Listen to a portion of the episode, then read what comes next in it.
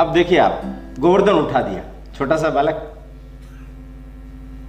इस कनिष्ठिका पर, इतने बड़े पर्वत को उठा लिया।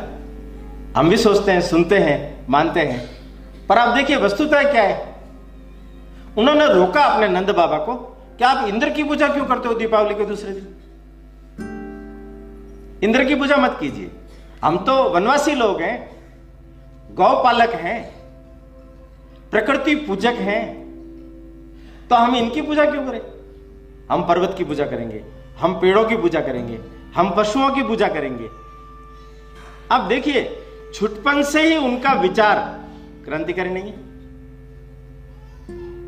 स्थापित सत्ता है इंद्र, उसके खिलाफ बोलने का साहस कोई कर नहीं सकता, वो बोल रहा है। विद्रोह का स्वर क्रांतिकारी नहीं है।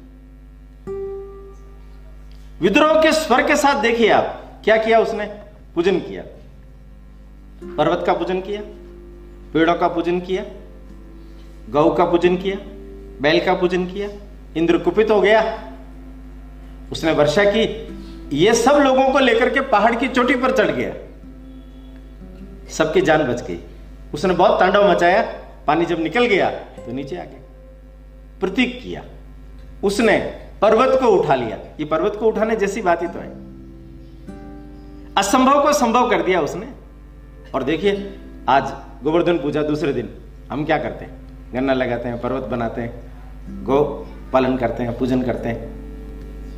ये जो परंपरा को बदलना, एक नई परंपरा को जन्म देना, जो समाज के लिए पोषक है, आवश्यक है, उपयोगी है, उस दिशा में जाना, कितना बड़ा संदेश है।